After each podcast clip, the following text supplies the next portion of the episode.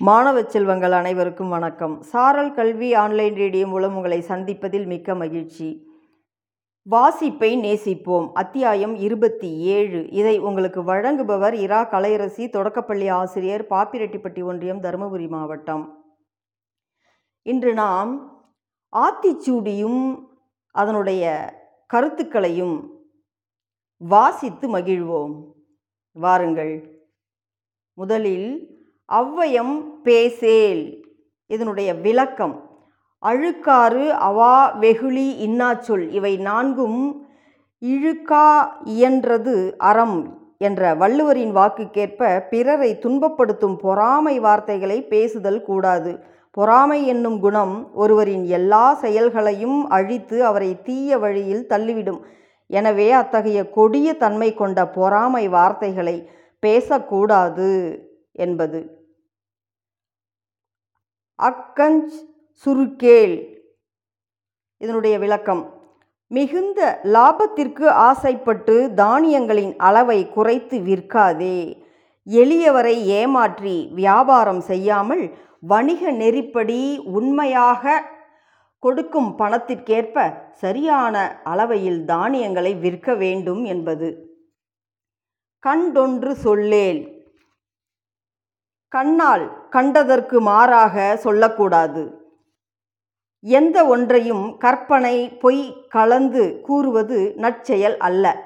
பிற்காலத்தில் அது தீமையை கொடுக்கும். கண்ணால் பார்த்ததை தவிர மிகுதியாக எதையும் கூறக்கூடாது. ஞங்போல் வலை ஞகர எழுத்தைப் போல் அனைவருடனும் சேர்ந்து வாழ வேண்டும். ஞாகரம் தனித்து இயங்காது. சொல்லின் முதல் எழுத்தாக வராது. தனக்கு முன்னும் பின்னும் ஓர் எழுத்தை பெற்று நடுநாயகமாக வரும். அதுபோல உலகில் உள்ள அனைவரையும் அரவணைத்து செல்ல வேண்டும். குற்றம் பார்க்கின் சுற்றம் இல்லை என்பதை உணர்ந்து யாரையும் பகைத்து கொள்ளாமல் இணைந்து வாழ வேண்டும்.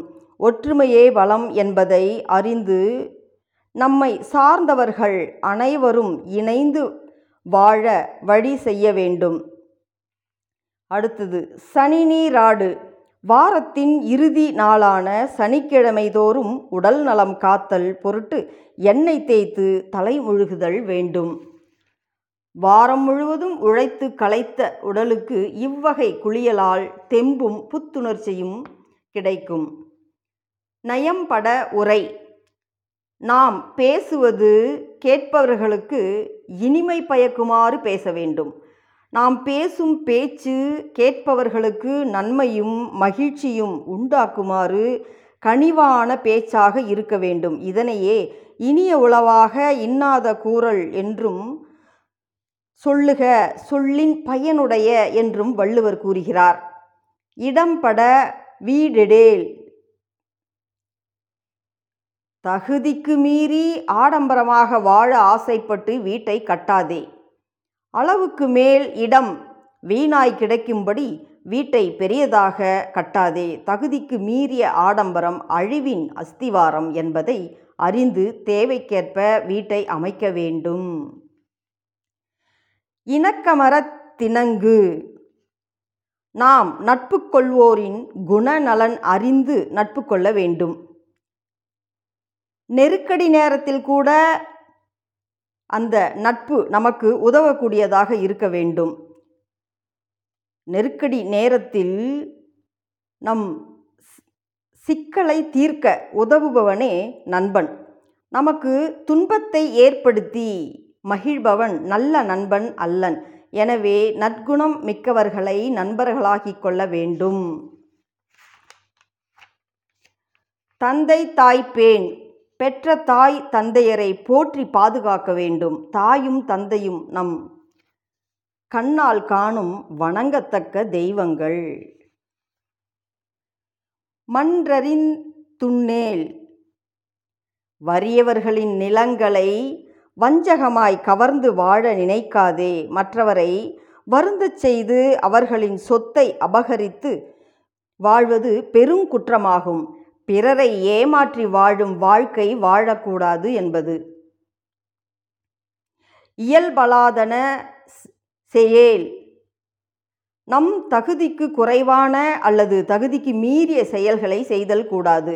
சூழ்நிலைகளுக்கேற்ப நமது குணங்களை மாற்றி வாழ்தல் கூடாது. எந்த சந்தர்ப்பத்திலும் தீய செயல்களை செய்ய துணியக்கூடாது. நாம் நமது வாழ்வின் எந்த நிலையிலும் நம்முடைய இயல்பை மறந்து செயல்படக்கூடாது என்பது.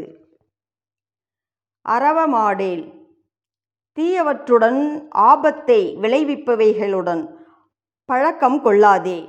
அது தீமையே பயக்கும். பான்பு பான்பு பாம்பு நஞ்சுடையது.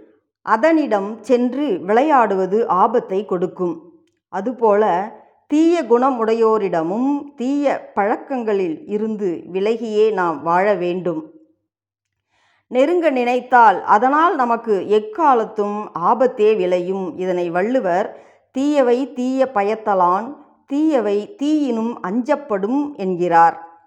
நன்றி மாணவர்களே மீண்டும் அடுத்த தலைப்பினை பற்றி நாம் பார்க்கலாம்.